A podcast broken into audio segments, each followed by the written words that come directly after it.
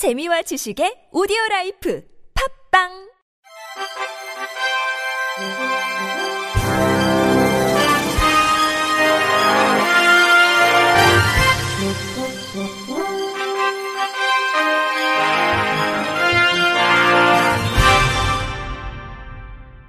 청취자 여러분 안녕하십니까? 5월 27일 수요일 KBIC 뉴스입니다.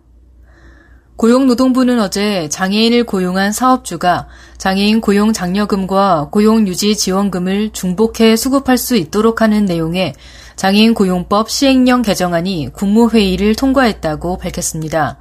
장애인 고용 장려금은 전체 직원 중 장애인 비율이 의무 고용률 현행 3.1%를 넘는 사업주에게 정부가 장애인 인건비를 일부 지원하는 제도입니다.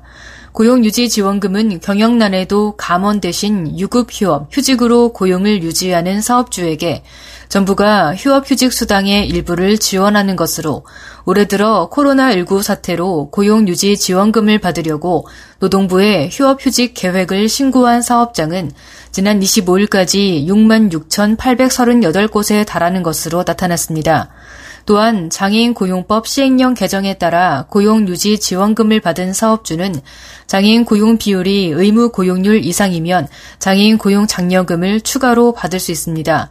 노동부는 코로나19로 인한 고용 위기 상황에서 취약계층인 장애인의 고용 감소가 우려돼 내놓은 조치라며 사업주의 경영상 어려움을 덜고 장애인 고용을 유지할 수 있게 하자는 취지라고 설명했습니다. 충남 아산시가 7월 1일부터 장애인 및 국가 유공자 등을 대상으로 대중교통 이용 활성화 사업을 시행한다고 밝혔습니다. 이번 사업은 아산시에 주소를 둔 장애인 및 국가 유공자의 대중교통 이용을 활성화시키고 장애인 친화적 사회 기반을 구축해 실질적인 교통 체감 복지를 실현하고자 마련됐습니다. 아산시는 관할 주소지 읍면동 행정복지센터에서 6월 1일부터 신청서를 접수할 계획이며 최초 1회에 한해 신청서를 제출한 장애인 및 국가 유공자에게는 무료로 전용카드를 발급할 계획입니다. 이번 사업 시행으로 충남형 교통카드를 발급받아 시내버스를 이용하는 장애인, 국가유공자, 독립유공자 및 유족은 충남도 내 시내버스를 무료로 이용할 수 있게 되며 국가유공자 유족 및 5.18 민주유공자 유족은 30%를 할인받을 수 있습니다. 시 관계자는 관내 장애인 및 국가유공자의 교통복지와 대중교통 이용을 활성화하기 위해 무료 교통카드 발급을 결정했다고 말했습니다. 한국철도가 청각장애인의 편리한 철도 이용을 위해 전국 주요 역에 수어 영상 전화기를 설치하고 역시설 이용 정보 수어 영상 서비스를 제공합니다. 한국철도는 지난 1월부터 5차례에 걸쳐 한국농아인협회와 간담회와 현장 실사를 진행해 청각장애인 이용객의 실질적 불편사항을 개선하기 위한 종합 대책을 마련했습니다. 먼저 전국 주요 역에 다음 달까지 청각장애인용 수어 영상 전화기를 설치할 예정입니다. 수어 영상 전화는 청각장애인이 영상통화로 수어 통역센터 담당자와 수어로 대화하면 담당자가 한국철도 직원에게 방문 목적을 전달해주는 방식으로 지난 23일 서울역에 우선적으로 시범 설치했으며 개선 사항을 발굴 보완해 전국 주요 역으로 오는 7월까지 확대할 계획입니다. 또한 다음 달부터 청각장애인이 역시설을 편리하게 이용할 수 있도록 주요 역인 서울, 용산, 대전, 익산, 광주 송정, 동대구, 부산역에 수어 영상 안내 서비스를 제공합니다. 한국철도 관계자는 한국농아인협회와 합동 모니터링, 의견 수렴을 통해 장애인 입장에서 열차 이용에 불편이 없도록 지속적으로 서비스를 개선해 나가겠다고 밝혔습니다.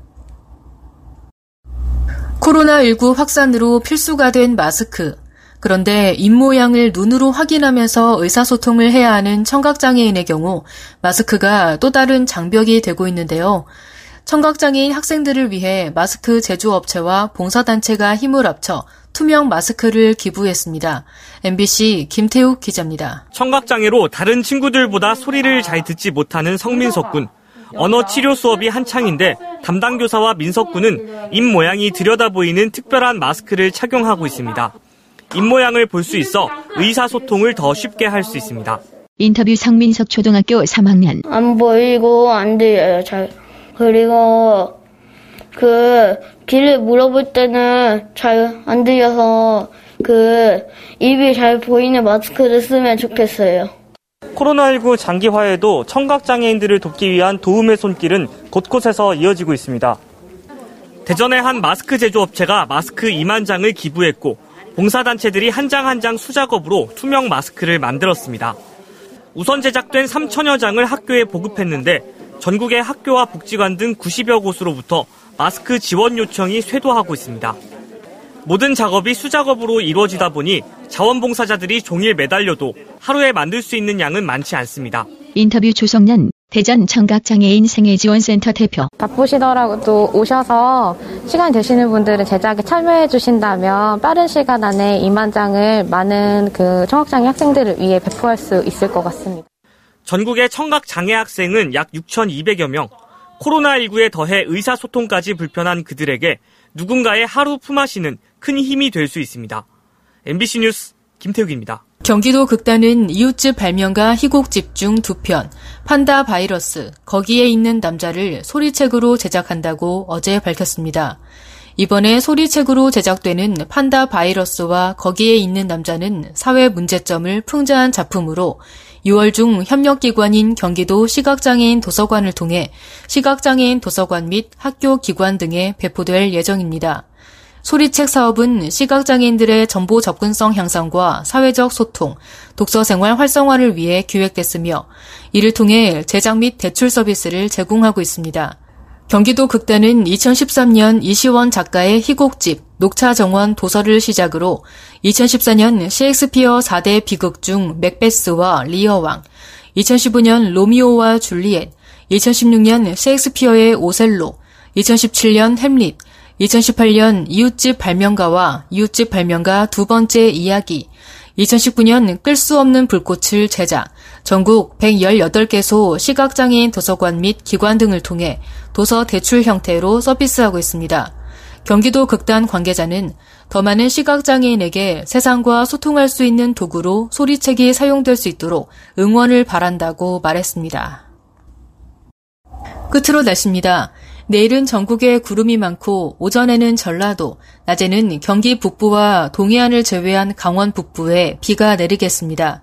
낮 한때 서울과 경기 남부, 충남 서해안에도 산발적으로 빗방울이 떨어지는 곳이 있겠습니다. 오후부터 저녁 사이 강원 남부와 경북에는 소나기가 내릴 가능성이 있습니다. 예상 강수량은 5에서 10mm입니다. 내일 아침 최저 기온은 서울 14도 등 10도에서 16도, 낮 최고 기온은 서울 22도 등 20도에서 29도로 예보됐습니다.